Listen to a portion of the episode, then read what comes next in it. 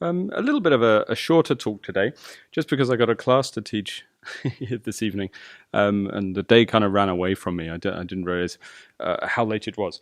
So, just a little bit of a discussion on on um, uh, basically on on the sort of training history uh, that people have, because in these podcasts what I try to do is uh, just kind of have a chat about something I've seen recently that people are discussing, or maybe questions I've received, or anything like this. Things that I think are causing a bit of confusion, or that maybe um, I have an opinion on, I suppose. Um, and one of those things that keeps coming up uh, is about the usefulness of prior training. Uh, this is especially true in the martial arts, um, and especially true for arts like Tai Chi. Um, actually, mostly Tai Chi to be perfectly honest, because there's this, uh, if you're not familiar with it, there's this kind of idea in Tai Chi that you should abandon all physical force, uh, which people have varying, have different opinions on as to whether they think this is 100% uh, true, like all physical force should be abandoned, or whether it's not abandoned, or whether it's not true, or whether it's even possible.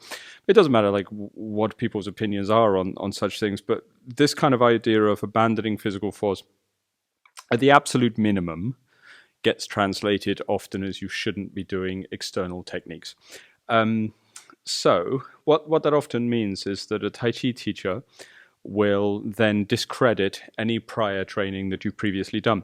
So, I don't, and I don't agree with this, by the way. But so, for example, what happens is if you've done karate, or you've done Shaolin, or you've done Wing Chun, or you've done White Crane, Praying Mantis, MMA, kickboxing, I don't know, whatever you do, what happens is you turn up, and when you learn Tai Chi, you have to um, give up all of those kind of practices or principles, is the idea. Or often what happens is those practices are denounced as some kind of inferior training or something like this.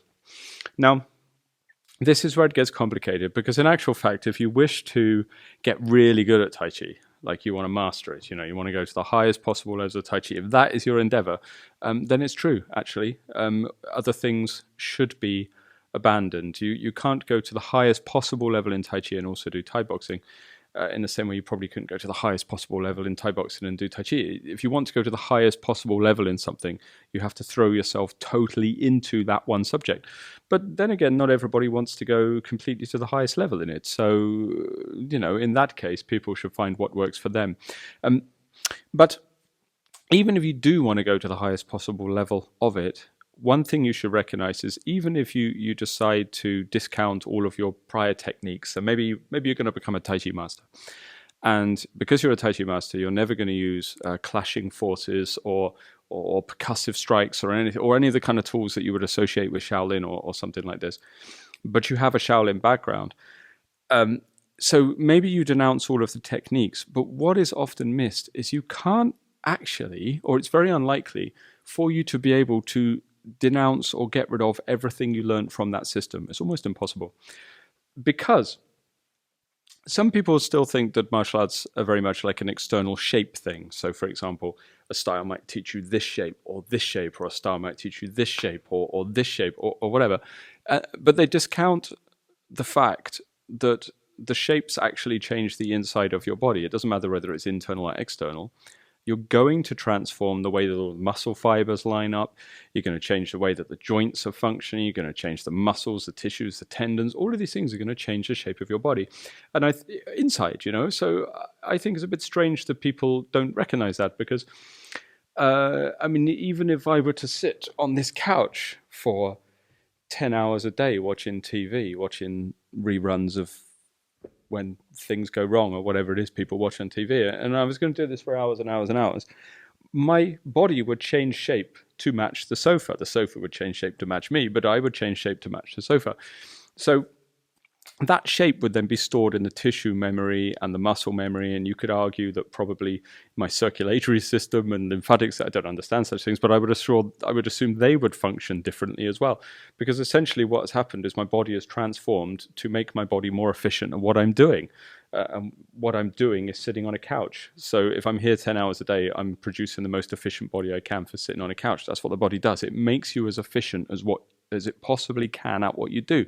So if what you do is watch TV, it will give you the perfect body for watching TV. If what you do is eat pizza for a day, it'll give you a perfect body for eating pizza. You know, th- that's what the body does. It will transform in that direction.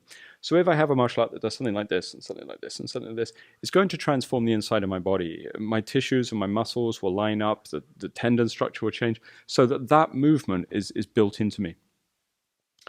So that's called hardwiring sometimes. I think it's kind of the modern term people use in martial arts for it. Build hardwiring something into your system. So when you then change to a system that has a different way of working, like Tai Chi, would that undo it? Yes. Yeah, it would. So if I have a technique that's always contracting, contracting, or twisting, or bending, but then I have a system that's opening and releasing, opening and releasing, then the opening and releasing is gradually over a period of time going to unwind all of the tension that's built and essentially take the plasticity of that shape out of your structure. That will happen. But will it ever happen perfectly? I don't think so. I don't think so at all. I think there will always be, it's not even what I think actually, it's what I've seen, it's what I've experienced. There will always be a slight memory of that pattern built into your body. In the same way that your brain can store every memory, maybe, or something like that, or your nervous system stores things uh, inside the body, so will all of the layers of plasticity within your fiber system, you will always store a little bit of it. So is that a bad thing? No, I don't think so. I don't think so at all. And this is really what I wanted to talk about because you take someone like myself, for example. So my, if we just look at martial arts, because I'll, I'll, apply this to qigong in a second as well. My martial arts background started with karate uh, when I was very young, which I did a lot of, like a lot of years of. Um, but uh, within my body, stored within my system, doesn't matter exactly what order I did them in, but essentially I also have um, Wing Chun, I have Long Fist uh, from from Shaolin systems, I have quite a bit of White Crane actually. Uh, on top of this, I have oh god, I did loads. So I had, there's probably kendo and iaido built into my body. There's aikido. There's a whole list. Like if I listed all the external martial arts I did for a period of time, long enough that it was built into my system, there's quite a lot. There's also Chen style in my body, even though I'm a Yang stylist primarily. Uh, you know, and then there's the Bagua and Xingyi. So all of those things have been there. Nowadays, uh, my focus is mostly Neigong actually, but uh, for internal for martial arts training, it's Tai Chi and Bagua primarily. That's what I do. Um, so I don't do any karate, I don't do any Shaolin, I don't do anything like this. And and the reason I don't do them is partially because I don't have much of an interest in them, but partially also because they hardwire a different program into your body to Tai Chi and Bagua, so they become a little bit counterproductive, um, a little bit. Now the reason it's counterproductive is because I wish to do my Tai Chi and Bagua as best as well as I possibly can. So for me, the highest goal um, possible within that art is what I'm aiming for. So I don't wish to do something that builds another pattern into the body. But at the same time, some of that patterning is still always going to be stored in me. So does that mean that I have a karate Tai Chi hybrid? No, not at all. My, my power and my mechanics are expressed from Tai Chi, but somewhere stored in my system are those arts. I also have um, some background uh, knowledge in, in boxing and ground fighting uh, and all these kind of things. Do I want those things to go? No, no, not at all. Like, I'm, I'm happy that they are there. Uh, they are still a part of what I am. When I move, if I wish to move fast, my fast twitch muscles um, are still very much conditioned by what I've done, and, and so I can still move quickly. I'm still light on my feet. Um, getting a little heavier now I turn towards 40, but uh, still light on my feet with a bit of spring, a bit of snap. Skills that came from other arts prior to Tai Chi. Do I feel they detract from the Tai Chi? No. Would I do those arts at the same time as Tai Chi? No. I wouldn't. But at the same time, they're still built into my system. On top of that, there are the mental qualities that come from the arts. And sometimes people don't realize this that each art has a mental quality. You only have to look at the vibe you get when you go into a different class or subject. There's a very, okay, it's generalizing, and I apologize, but there tends to be a very different crowd drawn to, say, Aikido than than boxing or, or, or um, karate to um, Wing Chun or something. They're very different kind of people, you know, and and of course, everybody's an individual, but there's a kind of vibe. And I'm sure if you've been around long enough, you've been to all the different classes or, or the different styles, you'll recognize what I'm talking about. Now, part of that is because you could say those people are attracted to that art. That's true. But also, partly that art creates a kind of mindset, a kind of um, persona on top. And you see that with anyone who's been in a martial art a while. the, the biggest thing people are influenced by is kind of the characteristics of the art, but also the characteristics of their teacher, um, which is why your behavior as a teacher is very, very important because it will pass on to your students. Hang on one second. this is tea, cold tea, not Coke. Mm. Just before I get a lecture on Coca Cola consumption, is cold tea. So, um, all those arts are built into you. Uh, why is that relevant? Well, I think it's relevant because if you look at, say, Tai Chi, and you look at the people that are influential, say there's someone you look at who's really like, I want to be, you know, this person's Tai Chi is good, or we look at the people right now who are quite well known in Tai Chi in the West. all of the ones that are at the top of their field also have an extensive background in other martial arts prior to doing Tai Chi. Sometimes they don't want to talk about it, or it's kind of like the skeleton in the closet, but they do have extensive knowledge of martial arts prior to doing it. They've all done either karate or boxing or, or Shaolin or something. They've done something prior to doing their Tai Chi. And, and to the untrained eye, you can't see it in what they're doing. But I've been around a little while, and actually, when I watch them, I can still see it in their bodies. It's still there. In the same way that I could see in my form, there are things there from my history. That training history is still there. The vast majority of the people who are good at Tai Chi historically, maybe not the the sort of um, you know the, the pure sort of family lines or something, but most of the others actually have a background in external martial arts too. They also have that background. So why is this relevant? Well, it's because I wanted to critique, not criticism, not criticize, but critique, one common error that I see with teachers or, or masters even. Can you critique a master? It's probably arrogant, isn't it? But I'm going to. Is that often a, a teacher or a master will try to start you from where they are. And the consequence of this is that if you start where they are, you never get to where they are. It's just what happens. So, say for example, you got you go along to a Tai Chi teacher, and the Tai Chi teacher has 20 years of boxing and ground fighting and wrestling and blah blah blah, and they've done 20 years of that, and they're thinking, do you know what? I just want to focus on Tai Chi. They do Tai Chi, and then what happens is someone comes along to, to do Tai Chi with this person. They will never get that person's Tai Chi skill. Won't happen because they haven't got the extensive background in martial arts that the other person has already got. You can't get the same results unless you walk through the same journey. So if a teacher authentically wanted you to get exactly the same results, and I'm not saying they would because everyone's path is individual, but say just for argument's sake, they wanted you to get exactly the same results as them, they would have to get you to walk exactly the same path. So in all honesty, they would have to say, look, you're going to have to do um, you know, if you want this, how can I do what you do? Okay, sure. Well, you're going to have to walk the same path. You're going to have to do the same martial arts. And, and then, even then, will that produce the same results? No, because people's life experience also accounts for what they've achieved as well. Because ultimately, style is only something that we use as a tool to change ourselves. And the result of ourselves, including our skill set, including our mindset, is a result of every experience and thing we've studied prior to this, this point. It all adds up and takes you to that place. So you can't start someone where you started. This also happens in um, uh, Qigong or, or, meditation or something like this as well. Um, you'll get someone who's achieved an awakening. Do you know what I mean? Like a, spontaneous awakening. And, and this came up the other day in a discussion online, um, which was uncharacteristically friendly for an online discussion, I'd like to add, because uh, normally online, because of the anonymity, I suppose everybody tends to get a little bit rude with each other. Um, but this was a very polite conversation, so that was nice for a change. But uh, it came up that um, people were saying that there's people who've achieved in meditation spontaneous awakenings, and the teachings, which I'm sure you've heard yourself, are you know there's no need to strive, there's no need to do anything, um, there's no need to have a method, don't push, don't aim for something, and then enlightenment will arise. And then what happens is they have their awakening. True, they've had their awakening. Maybe they're a highly realized person. And then people go to train with them. And do those people ever get an awakening? No, none of the students ever do. It just doesn't happen. It doesn't happen. Why? Why is that? Well, often it's because if you look at the history of the person that achieved the awakening, they also have an extensive history of trying really hard before that. How many times have you heard this story?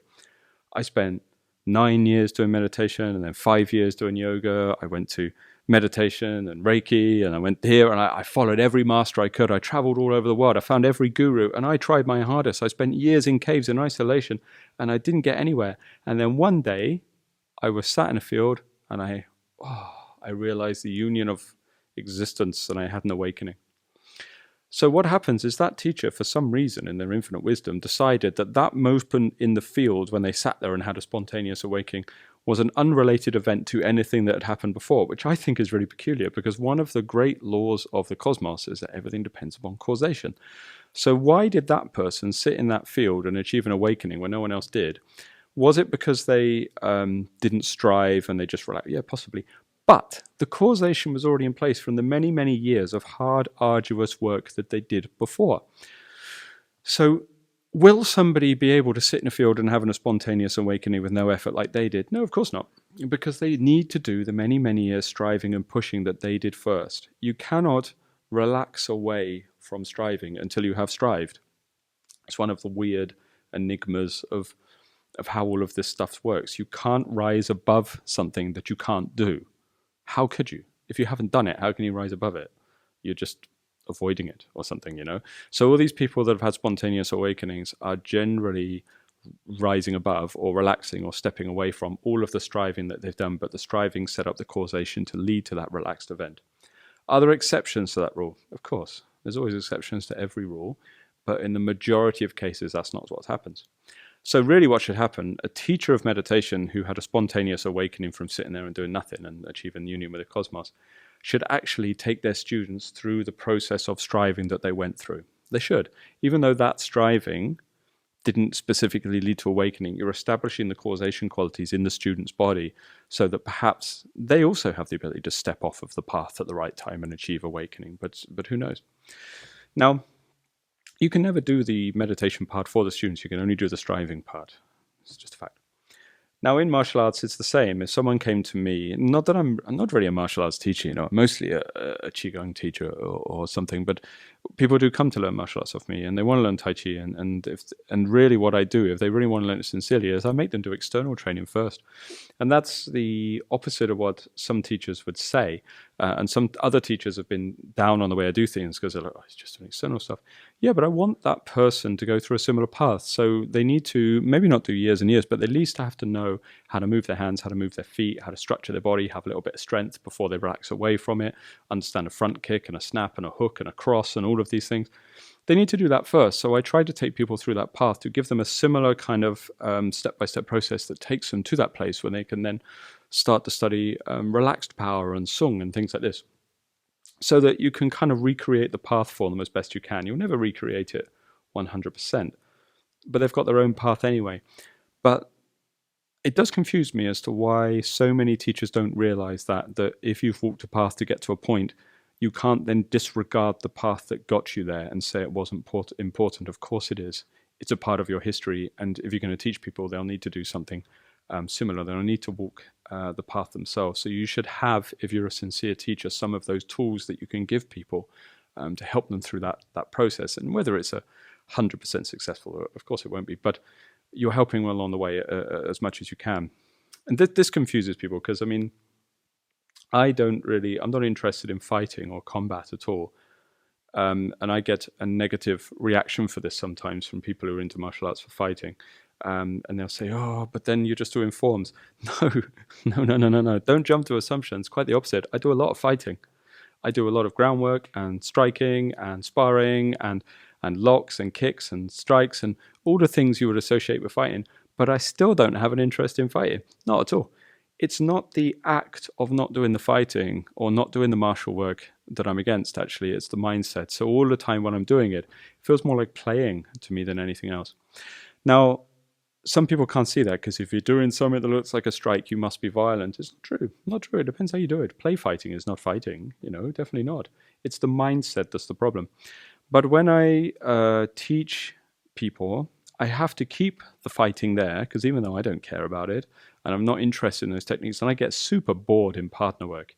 I mean, uh, an example of this is push hands. I find pushing hands so dull, but it's a part of what people need to do. They need to go through that process. So because I'm a teacher and I want people to get somewhere where good, um, then I will still teach push hands and I still teach martial arts. I still teach wrestling, wrestling and grappling. I don't care about it, but other people need to go through a similar kind of developmental process to get to where I want them to be, which is ultimately when I can teach them mental qualities, which is where my um, main interest lie. pushing hands is a funny one there as a side note because uh, everybody thinks you're fascinated by push hands if you do push hands, you know. And and I remember how fascinating it was when I started, but after many many years of push hands, I, I find it really boring. I've got no interest in it at all. Um, and everyone's interested in the fa jing, and they think you're going to be fascinated about it too. But no, not at all. Not at all. It's so boring. What's the point of fa jing? It's so dull. What's the point of? But you still have to go through the process to get there. What I am interested in is mostly meditation to be perfectly honest. But all of those other things have led me to that point. So other people need to go through that journey um, themselves. Uh, definitely. And that's one of the advantages of teaching. One of the advantages of teaching as well is it forces you to keep sharp all of those tools that you don't really use for yourself anymore. But those tools mustn't get rusty because they're still a part of your repertoire. So it forces you to do all of those those things. I mean, I do so many foundation drills because I'm teaching that I wouldn't normally do. If I wasn't teaching, I wouldn't do them. I probably should, but I wouldn't. But because I'm teaching, I do those foundation drills rather than just working um, on what I need for, for my practice. So that's a bit of a roundabout way of saying it, isn't it? But basically, what I'm saying is your history has led you to where you are. Where you are right now is not an isolated thing that other people can do. They need to do um, a similar journey themselves. So if you go to a teacher, what I would advise is don't just look at what they're doing, look at what they've done. Look at their training history as well, not just what they're doing now. Because it doesn't matter how many times a teacher will tell you that all that stuff is a waste of time, it hasn't been a waste of time. Is if it has been a part of their history and where they are now is very interesting to you, then that history has been a part of what made them what they are um, right this time. That's just a fact. It's an absolute fact. I haven't met someone who's really proficient in Tai Chi and I mean really proficient, who doesn't also have a background in external arts. Does that mean they use the external arts and pretend it's Tai Chi? No, not at all. They're doing, I would, I'm saying they're really good at Tai Chi, but they still have that extensive background. It's built into their subconscious somewhere. And maybe they're not using that exact arm lock or something like that because it's not about techniques, it's about qualities, but those things are still built uh, into them, still built into them somewhere. And again, I'm sure there's exceptions because what will happen is people write under the comments, I met this guy who did Tai Chi on his own and he was good. Yeah, there's exceptions. But in the majority of cases, and certainly in the cases of the people I have met, um, there is an extensive background that led them to that point. Same with meditation. Never believe the teacher that says there is no need to strive. Look at their training. I bet they had a long period of striving first. In Taoism, they say the path that can be walked is not the real path. But there's still a path. The character for Tao shows somebody walking along a path. The implication is you must walk along the path. Is it the true path? No, because at some point you have to step off of the path, but you have to walk along the path before you can step off the path. You can't just start with no path. You have to go through that process. Um, and then once you get to that point, you can just stop striving. And then it's kind of like when you relax into subconscious or whatever you want to call it, then all of those causations come to the fore. It's like the relaxed background information of your prior training is what then springs forth from that relaxed state. Wu Wei, none doing, right? Why does none doing work? Well, because when you relax, all of the doing that you've done will bring to the fore all of the things that are already there. So the doing must be done before the none doing. Um, and this is an important part of every martial artist, every meditators, every Qigong practitioner, every yoga practitioner, every cultivator's path. It is there. They all have a path and you must look at the path to understand where they are. And it's uh, on another note, do um, do understand that that if someone uh, is a teacher of something and they have a previous art, a good example is Tai Chi people being against karate, isn't it? Because especially if you're in the UK, maybe it's different in America because I think you had a lot of Chinese people go over, and so lots of kung fu in the sort of 70s and 80s. England actually was mostly Japanese arts and a lot of karate. So almost everybody who comes from the UK who does Tai Chi but has been involved in martial arts for a long time normally has a karate background or judo generally. And, and so one of the things you'll always see is Tai Chi people going, oh, karate's crap, karate's crap, uh, and, and bad mouthing it yet most of them have karate in their background somewhere. Some people haven't really made the bridge from karate to Tai Chi, so they still have karate techniques in what they do, and it's kind of a weird amalgamation. But the ones who have stepped into Tai Chi fully, who don't have karate techniques built into what they're doing, still have the karate mindset, or, or that's the wrong way of putting it. they still have some qualities built into their bodies which are there. The way that the bones are formed, the way that the tissues are formed, are still still have that benefit of that external training. But they'll often look back and, and slag that art. Um, but I think they're focusing on the wrong thing because what they're focusing on is the things they were taught, the contraction and, and stuff like that, and the qualities that were counterproductive to Tai Chi. But they're not, and that's true, those ones are problematic. They have to go, they have to be released. But they're not focusing on the positive qualities that they got from that art as well. Do they really think if they're proficient in martial arts, they would have got that proficient at where they are without their training history? They wouldn't have done. And, and karate is a common example of that because it's diametrically opposed to Tai Chi. I've seen so many people try to equate the two and say they're the same. They're not. They're diametrically opposed to the to the two, uh, to each other. But that doesn't mean that there are not benefits from the karate training that has influenced the body of a Tai Chi practitioner. There's certainly still something within my body to do with the, the solidity of the bones and the, the, sort of strength of the joints and the way that kind of certain things are sort of built together and the strength inside my body that has come from karate as well as the mindset that is still within my body, even though I don't use the techniques.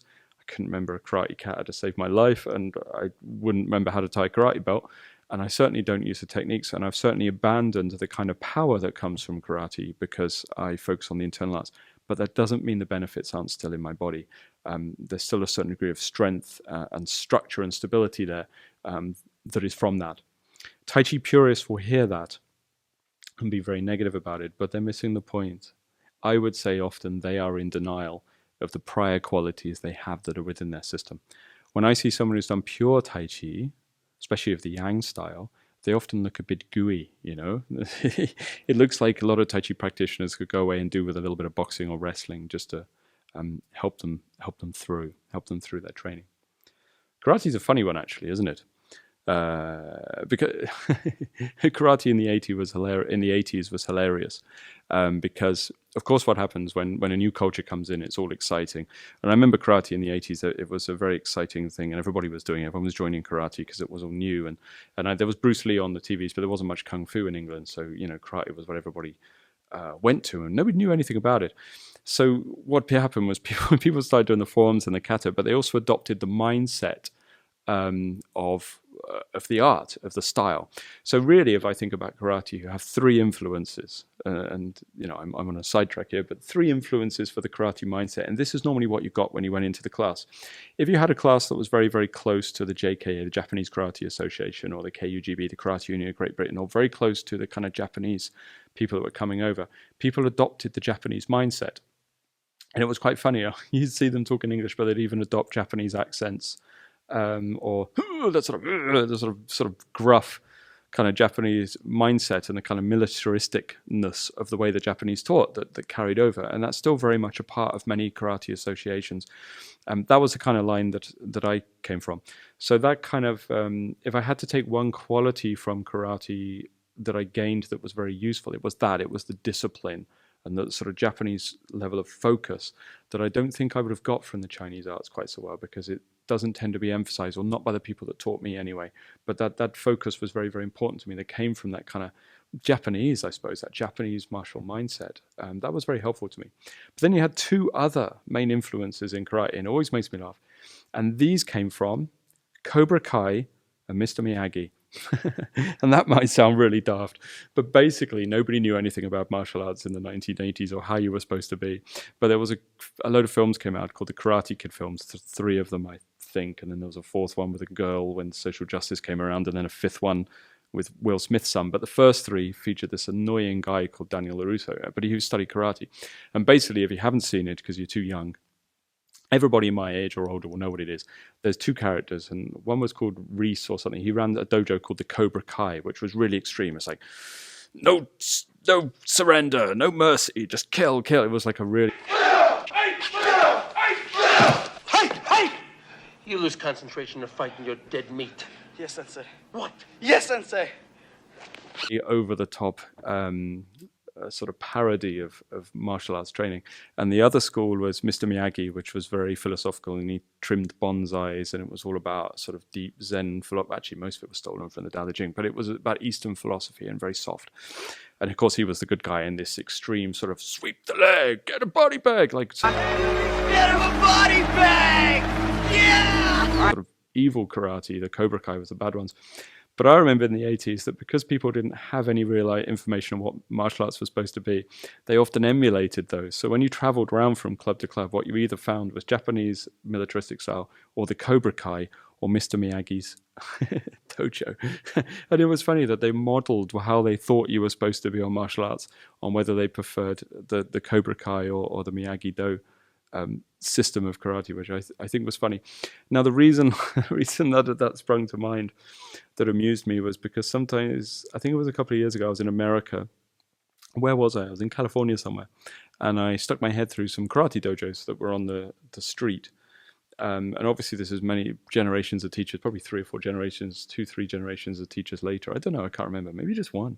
I don't know. But whatever, these classes were there, and they still had it you could still see the Cobra Kai influence or the Miyagi Do influence on how they were they were running the classes because the ethos, the mindset hadn't changed, um, which I thought was really funny. You could almost see them all in there in their black gi shouting, "No mercy, no mercy, no mercy," and I just think, isn't it interesting how one mindset can filter into and pervade through an entire art, even if it's a nonsensical uh, mindset. It doesn't go.